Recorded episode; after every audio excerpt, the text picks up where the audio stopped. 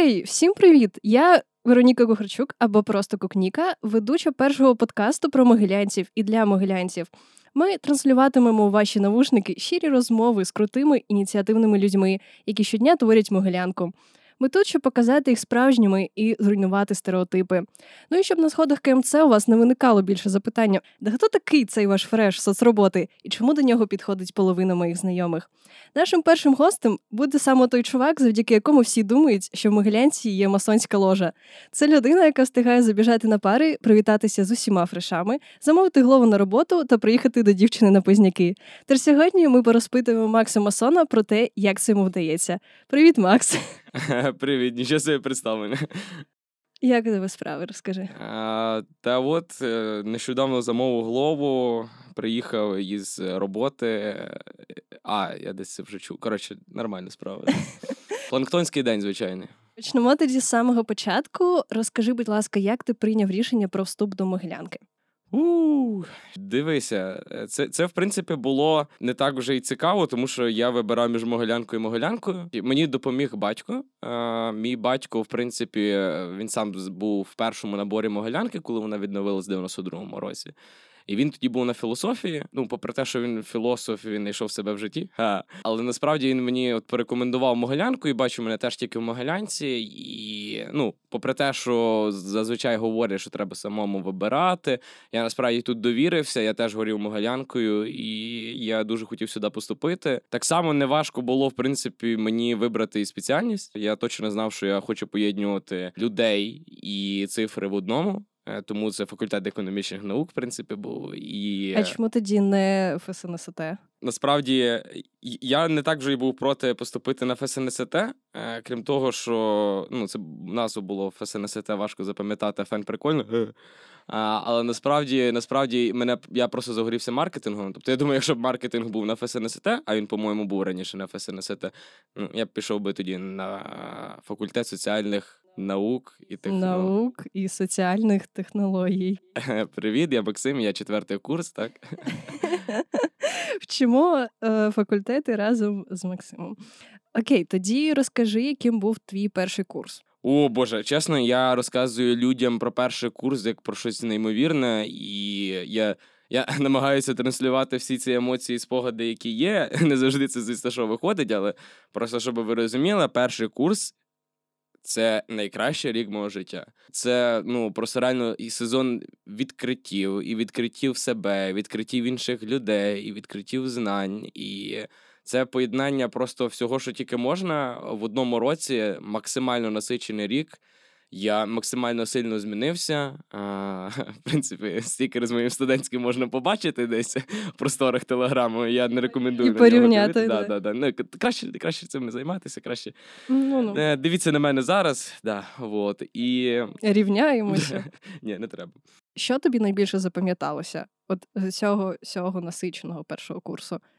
Напевно, мені запам'яталося, понятне діло, наші ТСР хоч на другий ми не їхали, але перший був дуже кльовий. І мені взагалі зайшло з тим, що в мене група а, була дуже-дуже дружня. І, типу, мене навіть здивувало те, що в нас було 35 людей, і в нас насправді навіть не було якогось такого поділу на групи. Це потім, коли ми вже там на третьому курсі подорослішали, ми вже почали спілкуватися з якимись групками людей. Але на першому курсі ми були всі разом, ми їздили у Львів всі разом, ми валялися на одній всій хаті всі разом. Е, викликали поліцію на нас всіх теж разом. І, понятне діло, ТСР, напевно, це такі найяскравіші враження. А, Ну, але найбільше я, напевно, все-таки запам'ятав людей, ситуації з людьми, які мене тоді оточували, з якими я тоді познайомився. Це були мої друзі із Могилянки, із е, однокурсники із факультету економічних наук маса моментів з ними пережив, і це було мега кльово. Це було, звісно, що цілий рік ухажування за моєю дівчиною, яку я тоді намагався підкадрити, так сказати. Неуспішно було. Ну, да, да. З відстрочкою на другий курс, але зміг. І напевно, це, от, от, до речі, не пов'язане з Могилянкою, е, але тим не менше, що хотілося би сказати, те, що я е, маю досить яскраві враження своїми однокласниками, як не дивно. Тобто я я навіть не очікував, коли я піду після школи, що я е, залишуся спілкуватися зі своїми однокласниками, але тим не менше ми дуже сильно здружилися. Ну там невеличкою групою, і в нас теж було мега багато кльових вражень. Тому чесно, ну, стільки моментів, що це, напевно, треба підкастів на всю твою програму 24 рази приходити і мені розказувати про кожен місяць, там, кожен період, кожен день. Типу, це реально від першого дня, коли я е, пам'ятаю, був чуть-чуть в шоці від того, що я бачу ну, привітався з одним хлопцем, а, пройшовся від першого до дев'ятого корпусу, виходить той же самий хлопець, і я його знову бачу. І я, він зі мною знову вітається, як нічого не було. Я такий думаю, як ти за п'ять хвилин опинився, типу, біля дев'ятого корпусу. Потім виявилося, що це у нас там кушніри, брати є, да, от близнюки. І це від, від реально перших вражень і до самого фіналу літом, коли ми збиралися разом, коли я прийшов в Баді, коли я завдяки Баді. Е, і своєму волонтерству знайшов першу роботу. Е, це ну, це було все мега кльово. А мейбі є якісь речі, про які ти жалкуєш? От, до речі, за перший курс реально немає речей, про які я жалкую. Це я кажу не так, якось пафосно, типа не треба жаліти, йди вперед, тільки майбутнє. Я реально прожив перший курс і дуже радуюся, тому що я не мав такого моменту, коли я би хотів повернутися і зробити по-інакшому. Попри те, що у мене було маса факапів, попри те, що було маса дурних ситуацій, вони все одно сформували картинку так само, як я би її хотів прожити, як я її бачу зараз, і ну, і коріння, яке пішло, по суті, з неї на сучасні ситуації. Тому я насправді дуже задоволений всім, і навіть дурницями, які траплялися там на першому курсі. Угу. А от щодо студорганізації, ти пішов тільки в бадді чи ще куди? Так, я насправді не сильно розглядав інші студорганізації. Не, Чесно кажучи, не пам'ятаю, чи було окремою окремою студорганізацією там якийсь бал. Я брав участь у ньому благодійний. Ну, бадді, напевно, я загорівся. Насправді багато фрешів горять, типу, хочуть стати бадді. Це я до сих пір вважаю однією з найкрутіших студорганізацій Могилянки, однією з е, організацій, яка реально може щось зміняти. Тому да, для мене був пріоритет тоді. Ну, в принципі, разом зі мною я пам'ятаю на відбірі з 35 марко- маркетологів, по-моєму, прийшло всі, хто не полінився, десь там 27 чи 20 людей. Я не пам'ятаю. Знатний конкурс був, так сказати. Як ти думаєш, чому саме тебе обрали? М, е, Я насправді е, це зараз рубрика А як мені стати бадді? Підкажи, пожалуйста. Та насправді я думаю, бадді стати можна тільки, якщо ти вже якийсь маєш певний набір характеристик, які проявляються в тебе по твоєму е, студентському життю. Тобто я ж не прийшов з нівідкуди, мене знали люди, до яких я приходив, які слухали мене. Ну ну не всі, і я не був там там другом ніким, але тим не менше вони мене десь знали, десь бачили.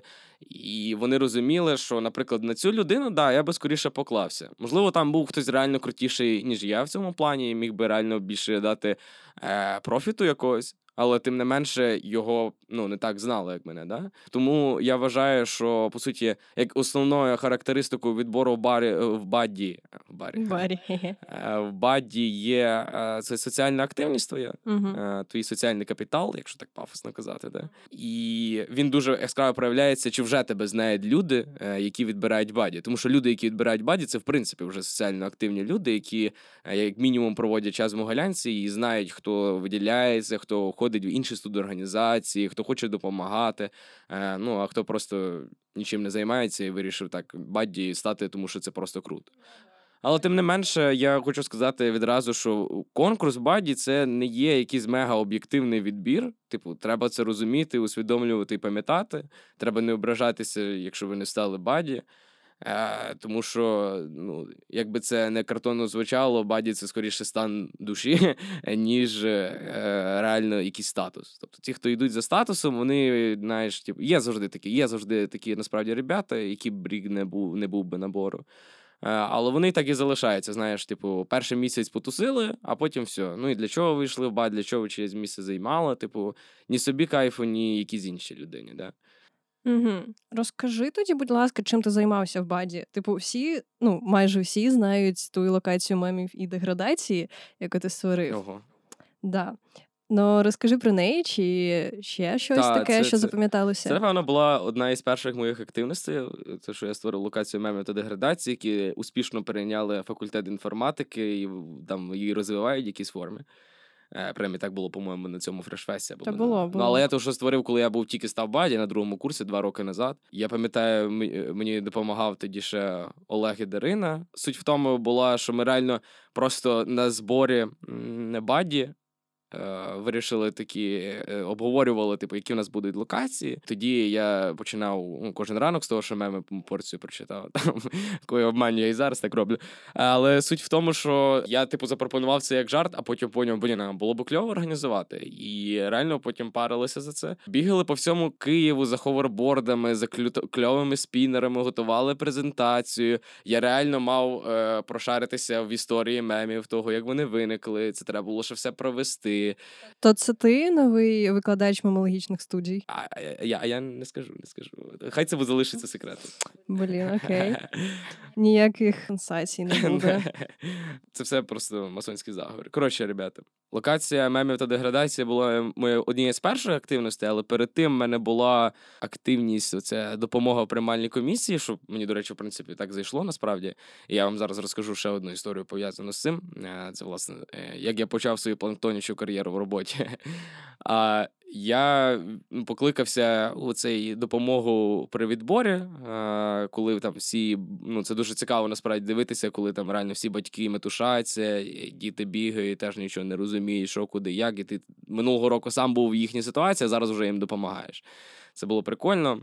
Але що я хотів розказати, е, це трохи перескочу, значить, мені просто цей відбір, я пам'ятаю, так думаю про нього до сих пір, і це було досить цікаво. Що за теорією ймовірності в мене сталося такий величезний набір у тих, знаєте, можливість там 3% помножити на 2%, помножити ну, на 0,3, 0,4, там виходить можливість, типу 0,0001% того, що я там, наприклад, знайду роботу. Да? А, Але реально сталося так, що я, крім того, що з якоюсь ймовірністю попав в бадді. Потім вирішив все-таки піти у допомогу на приймальні комісії. Потім зустрів там свою знайому Марту, теж мега соціально активну дівчину у Могилянці. І Вирішив, значить, ти е, принести їй каву. Ми принесли, значить, я приніс каву, і ми почали там пити, розмовляти про те, як важко маркетологу першого курсу знайти якусь практику. Саме тоді у нас записувався дядько із е, ну, свою дочку записував. Uh-huh. По-моєму, він із Procter Gamble або хто, ну якийсь бізнесовий чувак, почув просто нас і кажу: кидайте резюме, я вам допоможу. Типу, яка ймовірність цього я навіть рахувати не хочу, але це було дуже кльово. І буквально там через два тижні я попав на першу свою роботу. Практику. І от така цікава історія. Блін, прикольно. Але якщо вертаючись до Бадді, то на цьому, понятне діло, все не закінчувалося. Насправді мені що найбільше подобалося, це власне контактувати з фрешами, вміти uh-huh. робити, відписувати їм в телеграмі на всі їхні питання. Тому що це реально найцікавіше. Ну, реально для мене найцікавіше, що є на світі, це люди. І бачити, наприклад, протягом чотирьох років, як міняється навіть чуть-чуть оточення, першокурсники, це дуже кльово. Спілкуватися з різними людьми це дуже кльово. І оце мене найбільше насправді подобалося.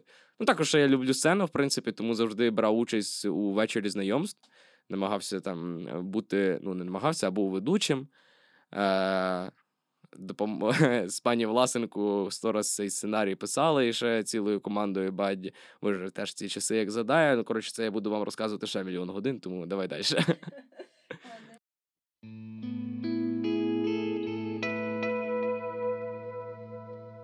А далі я хотіла поговорити про Атлант розправил плечі.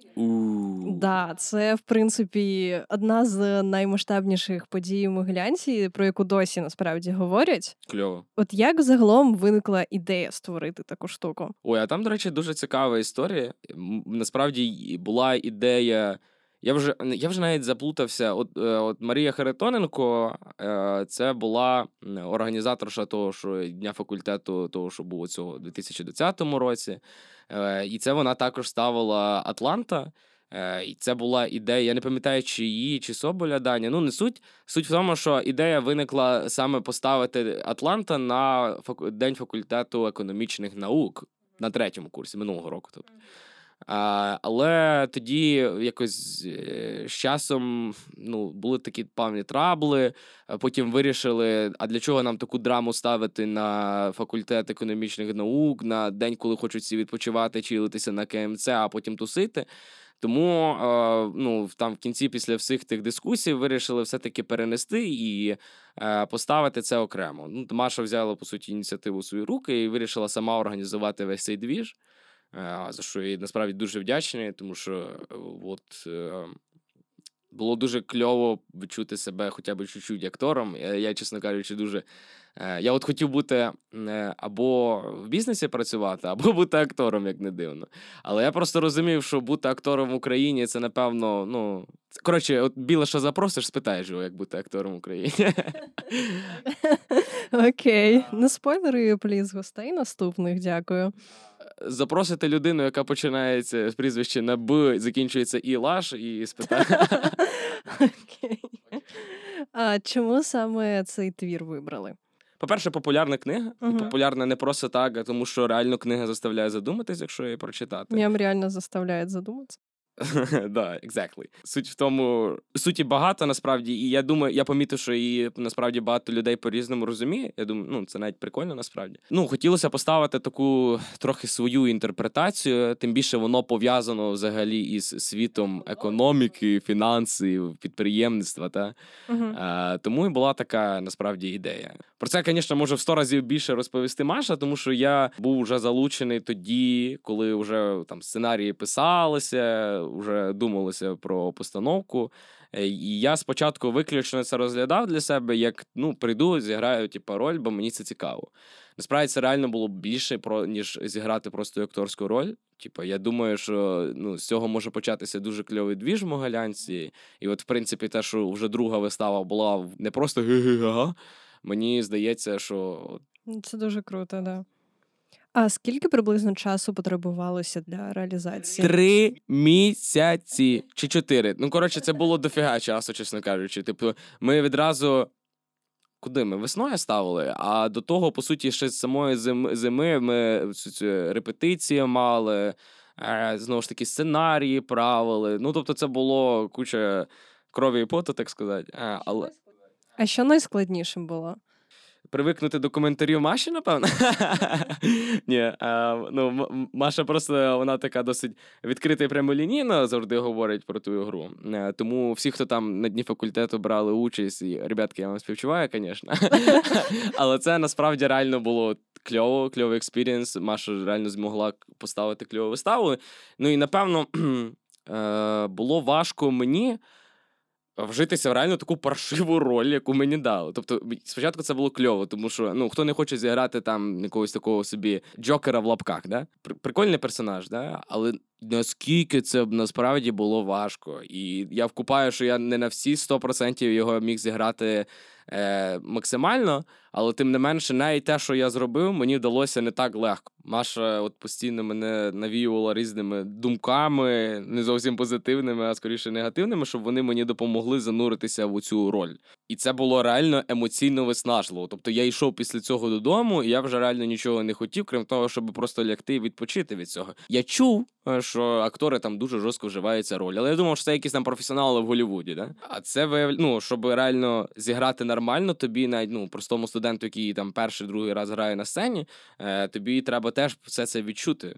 І я розумію, що через свою, можливо, непрофесіоналізм я міг не передати всього, е, що я хотів передати, але в себе всередині я відчував це дуже жорстко. Тому я досить так дивився на це скептично, ці переживання, але коли ти реально відчуваєш це на собі, ти такий, що, боже мій, так це ж взагалі не я. І ти йдеш додому на ну. Нала- Налагоджуючи свою голову, наче ніби ти от тільки що змінився, а тепер давай знімати всі ці деталі, які ти на себе наклеїв, і ставати нормальним таким, як ти є. Це було, це було реально виклик.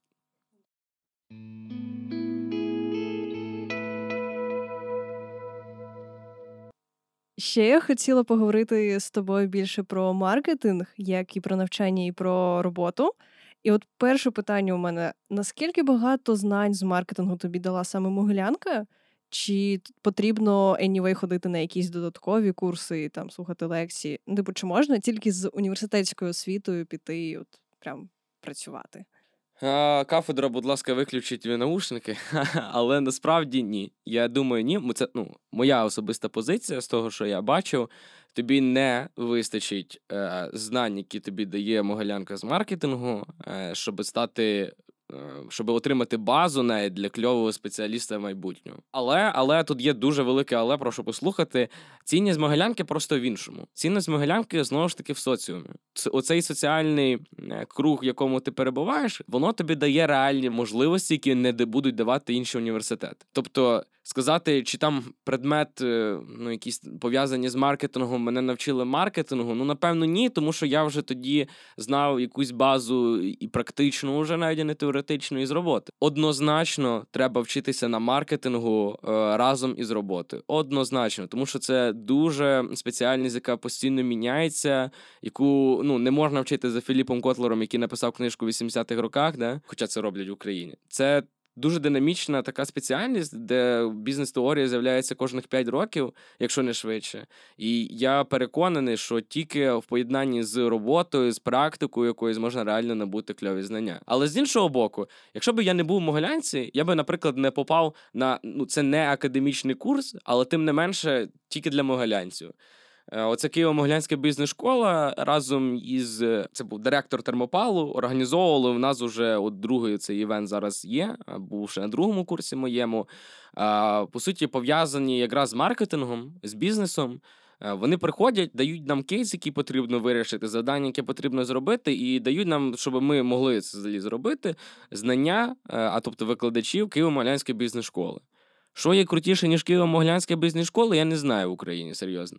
Тому що е, так, як вони пояснюють матеріал, який ти вроді три роки мав вчити, ніхто не пояснює. Це дуже кльово, тому що люди можуть реально структурувати в голові все, що тільки можеш. Я коли зберу достатньо грошей, я без радістю пішов в Києво-Могилянську бізнес-школу вчитися. Але це вже про інше. Е, тому відповідь насправді така: академічно Могилянка саме в маркетингу не може дати достатньої бази, щоб ти був кльовим спеціалістом. Але Могилянка не академічна, а соціум твій, твої друзі, е, батьки твоїх друзів, е, бізнесмени, які сюди приходять, а дайте мені молодь попрацювати в мене в компанії, я хочу Могилянця в себе в компанії. Просто строчка в резюме або сертифікат, що ти от вчився в Могилянці, воно тобі дає конкурентну перевагу на ринку. І це дуже-дуже значимо. І це я відчув на собі, відчув на своїх друзях. Тому що я реально вірю в те, що Могилянка насправді з українських вузів один з найкращих. Ну, для мене найкраще, напевно, у, якщо розглядати маркетинг. Я би, якщо поступав в Україну, я би не поступав в інший вуз. Я би все одно поступив сюди на маркетинг. Але тим не менше ніколи не обмежуйтеся просто академічною програмою, тому що вас, якщо і навчать е, маркетингу молянці, то тільки аж на третьому, четвертому курсі. А до цього дожити треба. До цього треба бухгалтерський облік і історію послухати, да? Да, і політичну економію. Exactly. А, От ти сказав, що потрібно поєднувати навчання з практикою. З якого курсу, на твою думку, потрібно йти працювати? It depends. Понятне діло, що це залежить від твоїх якихось е, планів життєвих. Я почав після першого курсу відразу працювати спочатку другого, да? і мені було окей. А це було як робота чи стажування? Це було це було стажування uh-huh. спочатку, безоплатне взагалі стажування. Я пішов батрачити на галеру ну, за ноль грошей. А Потім це була стажування практика. Потім ну, це я вже став помічником. Uh-huh. Теж за неймовірні капітали я працював там, звісно. Великі компанії так жлобляться на гроші, що це жесть. Але тим не менше, там було в мене дуже кльово була перший бозмій. Я от здивувався, що взагалі людина яка працює, хотіла стільки дати мені своїх знань. Типу, це дуже кльово, я дуже вдячний їй. І взагалі загалом мене там багато чого навчило за рік моєї роботи. Там, тобто, всього десь це було півтора року, десь три місяці практики було. Потім я дев'ять там майже місяців був помічником, а потім я став проджект менеджером власної категорії, яку мав розвивати. Mm. І тільки тоді, вже коли там цим проектом так займався, я вже потім ливнув в іншу компанію. Ну там своя історія. Ну, розкажи цю історію. Ну, це була дуже кльова історія, коли мені написала американська контора, і я думаю, о Боже, Америка! Все, я йду тебе працювати, а через три роки переїду в Америку і взагалі, ну. Так от. Е, І я прийшов туди працювати. Ну, те, що з другої по одинадцяту працювати там треба було, бо це американці, типу, мене не прягло. Я спокійно здав е, всі тести, при тому, що в мене ще тоді була не така е, кльова англійська, як би хотілося. І я все одно здав всі тести, і було все кльово. Я туди ще свого друга припряг е, із спеціальності. І ми залітаємо на перший робочий день, значить. Невеликий спойлер, я там пропрацював рівно перший робочий день і все.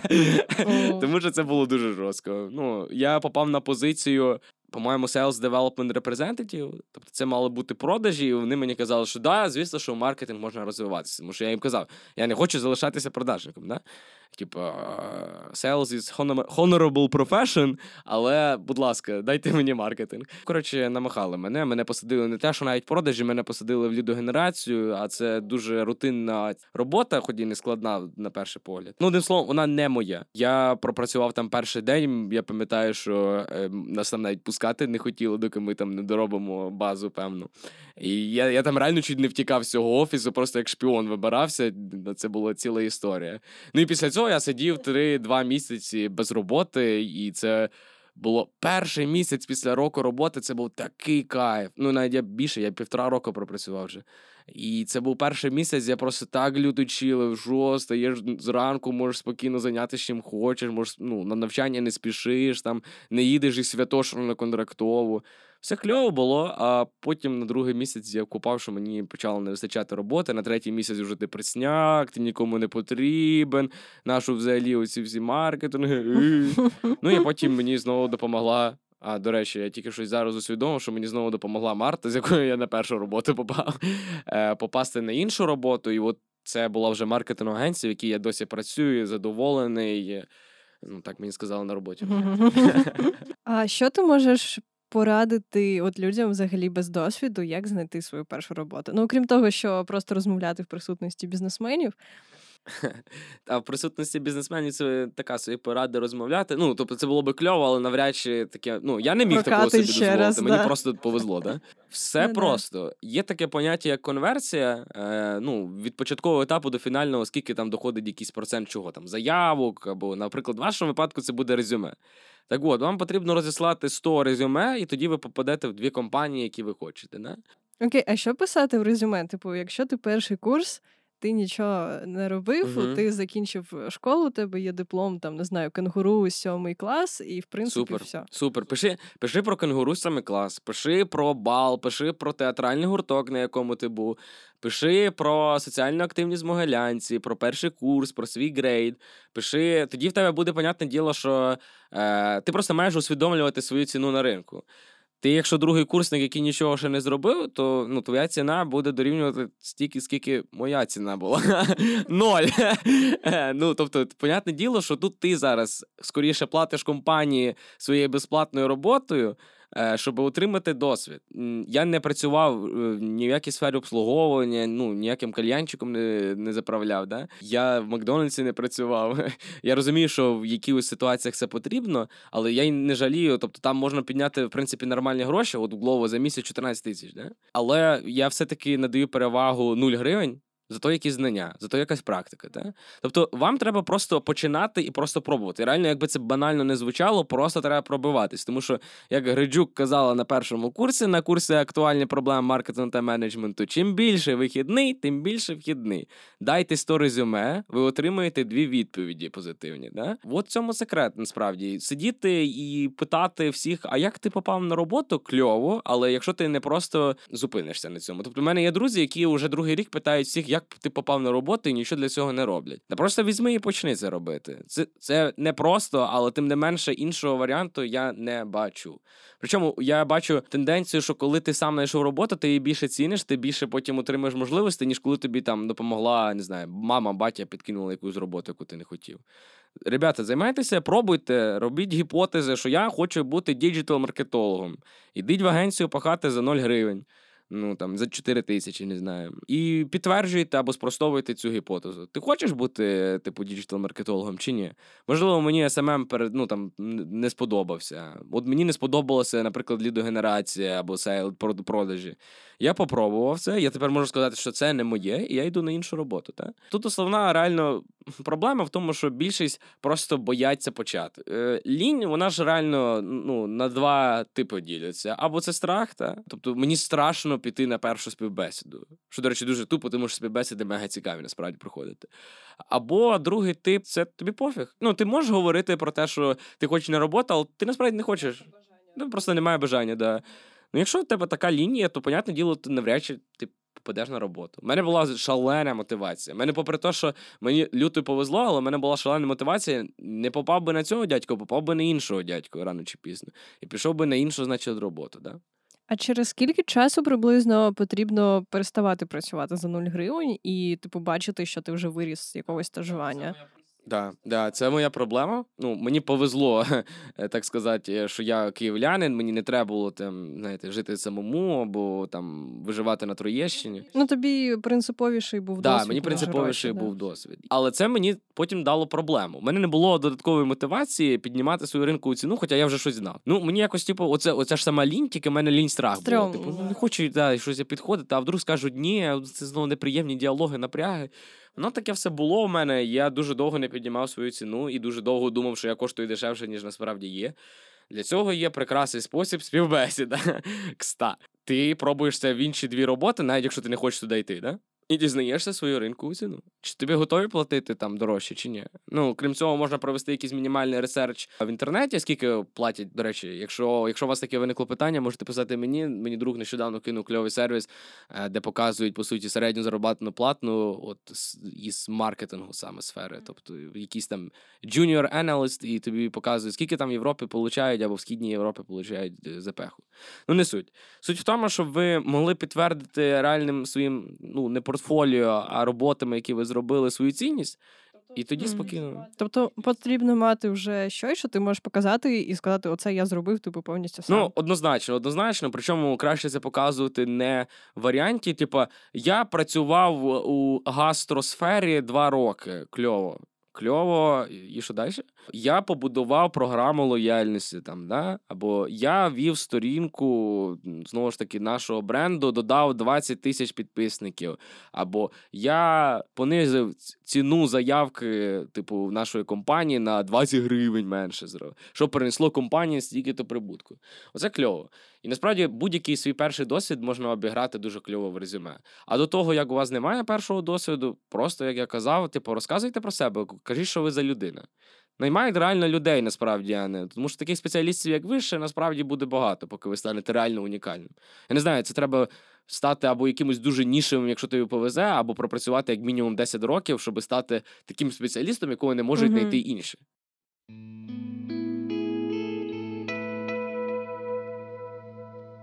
Ще я хотіла тебе запитати, як тобі взагалі вдається це спростовувати цей стереотип, що неможливо встигати все. Тому що зі сторони виглядає так, що ти дійсно, типу, усюди і усюди класний. Хм. Мені дуже приємно чути, якщо я реально виглядаю зі сторони усюди класним. Е, Тому що я насправді 90% випадках зазвичай не задоволений собою. І відразу спойлер, да я не встигаю. Е, Я не встигаю всюди, ні. Неможливо, напевно, встигати всюди, але тут є таке дуже кльове підступне одночасно слово, як пріоритетність. Ти розставляєш собі в голові певні пріоритети, і згідно них далі рухаєшся по життю. Я взагалі в мене була методика, яка я накидував все, що тільки можливо, будь-які всі можливості в своє життя. І потім, якщо я вже не справлявся в ході собиті, та, е, то я відсівав якусь можливість, яка менш пріоритетна для мене. Тобто я на другому курсі я попав о, на роботу. У мене було навчання в Могилянці, а в Могилянці треба якби ходити і вчитися. Бадді Були бадді, тобто організація всяких тих івентів, комунікація з фрешами, міти з фрешами. Ну, треба було в спортзал ходити підкачатися. Да? Да, тому що чому? Тому що я хотів подобатися собі, подобатися дівчині, яка в мене є, і теж треба було ну, тебе час виділяти людині, які ти любиш, людині, які тобі. Кльово проводити час з нею. Ну, ти просто не можеш цей варіант виконати, тому що це, по суті, одне з найголовніших і перших пріоритетів, насправді, які в тебе є. І крім цього, я ще ну, сьомий вид діяльності за один рік, який в мене був, це оце було КМБС курси, типу КМБС проект, який займав типу масу часу. Ну і попри це виникало теж різні приколи, типу, як я затримався зі здачею прав, або я загубив потім права, і це все треба втискати в один день. І ти насправді ти реально будеш не встигати, і це окей. Імхо, тільки моє, е, ну, моє враження, що е, мій досвід, що кльово пробувати всі можливості і потім розставляти по пріоритетності. Те, що тобі не пріоритетне, ти заб'єш на це. Ну, Типу, коли в мене багато справ, я, до речі, пишу собі записничок. Це, що я не зробив понеділок з п'яти справ, наприклад, дві, я переношу їх на наступний день вівторок. Так? Вівторок є ще три справи, знову п'ять справ. Да? І я знову не зробив ці дві справи. І от якщо я їх ці дві справи переношу три рази е, в тиждень, тобто із понеділка на середу, я на четвер їх просто не роблю. Я просто їх викидаю зі списку. Ну, тобто, значить, вони для мене не пріоритетні, раз я не зробив їх за ці три дні. І от тоді дуже там зайве від, відсівається, а важливе залишається. Ну, це ціла наука, це насправді реально важко. Ну так, да, неважливо. Угу. Так. А ти з самого початку якось інтуїтивно так почав робити? Чи у тебе були якісь ситуації, не знаю, які нагадали тобі, що потрібно робити вибір і розставляти ці Ой, та ні, ні, ні, понятно, були такі ситуації. Понятно, ну, напевно, те, що у багатьох людей трапляється це конфлікт е, робота стосунки, де ти думаєш, що винна те, що ти ходиш на роботу, а насправді винен ти. Угу. Це ну, це реально все залежить насправді від тебе, залежить від твого партнера, залежить знову ж таки від того, як ти будеш розпоряджатися часом. Тому що сорі, в тебе є робота, але вона реально не займає в тебе весь день. В тебе є курси і зал, окей, вони є, але тоді, але ну, в тебе є важливіше, в тебе є людина жива, яка тебе любить і яку ти любиш. Попри те, що здавалося би, що ти знаєш, що от перший пріоритет це моя Сашка, а другий пріоритет робота ти цього не усвідомлюєш, тому що ти з цим нічого не робиш. Тобто я допускався помилки, і мені Саша інколи нагадувала, що ну от якби є я, і мені треба приділяти час. Ну і це, понятно, було не завжди в приємній формі, якби мені хотілося, вся в комфорті. Я дуже вдячний насправді за це Саші. Е, я дуже вдячний, що у нас були суперечки, але ми їх всі пройшли. Типу, да, були моменти, коли мені нагадували про пріоритети, про те, що в мене неправильно розставлені пріоритети, про те, що я знову ж таки можу розуміти, що так правильно, але не роблю, що так правильно. Було uh-huh. таке на роботі, коли нагадували, типу, слухай, ти там етес, не хочеш на удаленку перейти?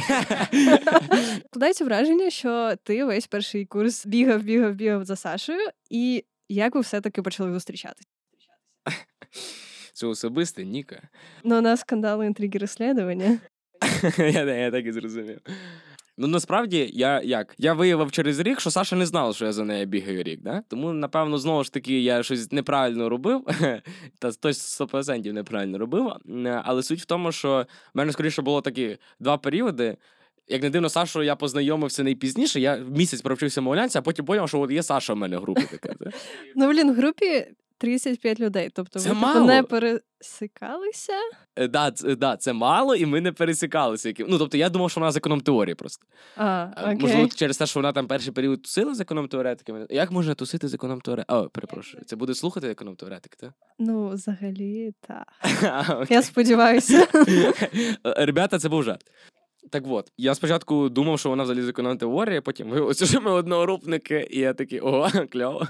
Ми провели з нею день, і мені здається, в той день типовий дощовий день в Києві, коли то холодно, то жарко. І мені здається, якраз тоді щось мене в ній заділо. Я, до речі, дуже довго думав, як відповісти на питання, за що знаю, я люблю людину, типу, і часто відмагав від Саші. Типу, мені цікаво було почути, за що ти любиш мене. І мені дуже сподобалася насправді теорія того, що реально бо любите не через щось конкретне в іншій людині, а через те, що ви просто як людина хочете проявляти е, відчуття. Mm-hmm. Просто я тоді ще не відповів на себе питання, тоді чому конкретно до якоїсь людини ти проявляєш до інших не так багато, ну, але це таке інше.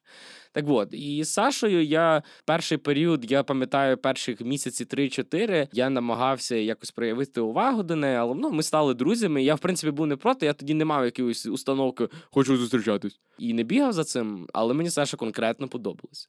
Ну і Саша мене конкретно відшила пару разів, причому теж вона, наприклад, каже, що вона не розуміє цього, що вона відшила.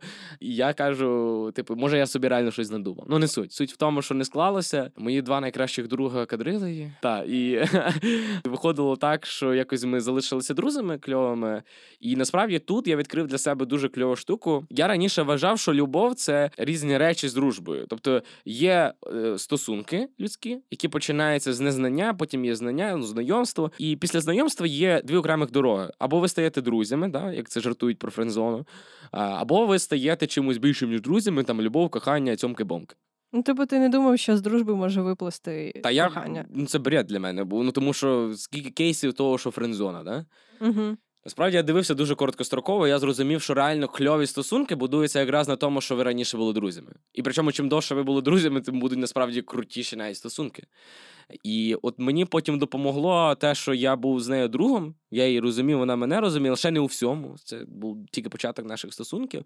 Але тим не менш, я я, я не міг її десь відпустити себе голови чи серце, чи як це правильно казати. Та?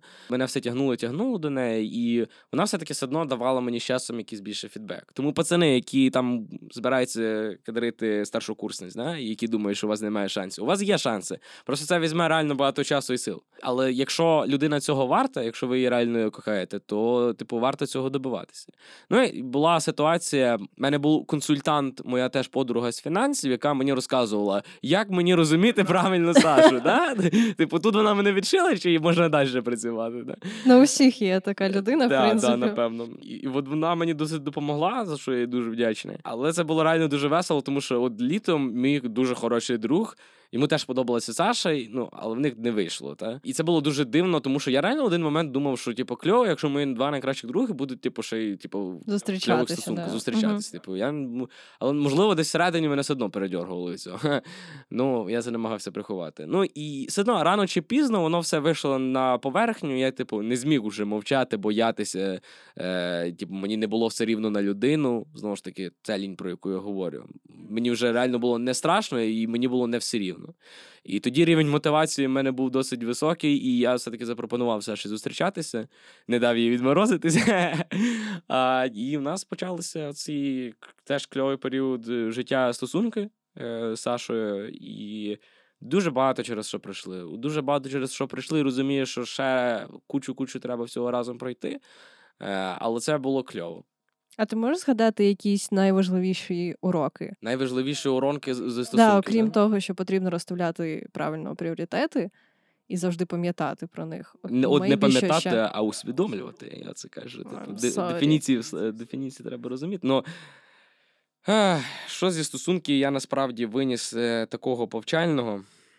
І це, напевно, досить важко пояснити, але, напевно, є м, якась така золота середина, яку ти маєш знайти в перші півроку. Я її, до речі, не знайшов перші півроку, але золота середина це між різними поєднаннями різних речей. Тобто, знову ж таки, сюди входить і робота, і пріоритетність. Так? Сюди входить і емоція, і певна якась раціональність все-таки. Так? Сюди входить і шалене розуміння людини, але при тому не нав'язливість. І от якщо ти знаходиш цю золоту середину, якщо ти сам себе не обманюєш, золотої середини не може бути тільки з обману. Тому що не можна саме себе обманювати якось так, щоб було кльово. Та? Це буде в будь-якому випадку паршиво. Треба задавати собі питання, і треба задавати партнеру питання. Це основний урок, який я виніс.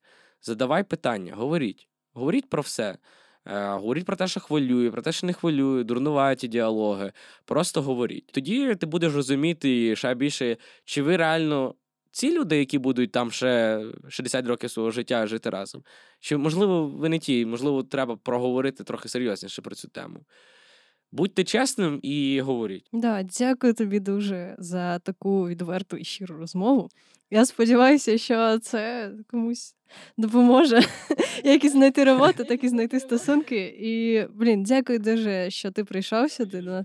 Та мені дуже приємно було прийти і поділитися цим. Я дуже радий обговорити, якщо в когось ще більше питань Пишіть, виникло. да, Масон да. Макс. Пишіть, але спочатку підписуйтесь на мене в інстаграм. А, я ж гроші за консультації ніякі не беру, ну хоч підписку дайте. А. Мейсон Макс е, слеш нижній 48. Тепер буде моя хвилинка саме реклами. Подкмаст, Телеграм, Інстаграм. Все. А, ще можна на мій інстаграм підписатися. Кук. Ну, я думаю, це вже точечка зайве, в принципі, Ніка. спочатку Мейсон Макс. Ну, пріоритетність ми ж Ну, говорили. та, да. Ну да, да, да. Це на сьогодні ми з вами прощаємося. До нових зустрічей.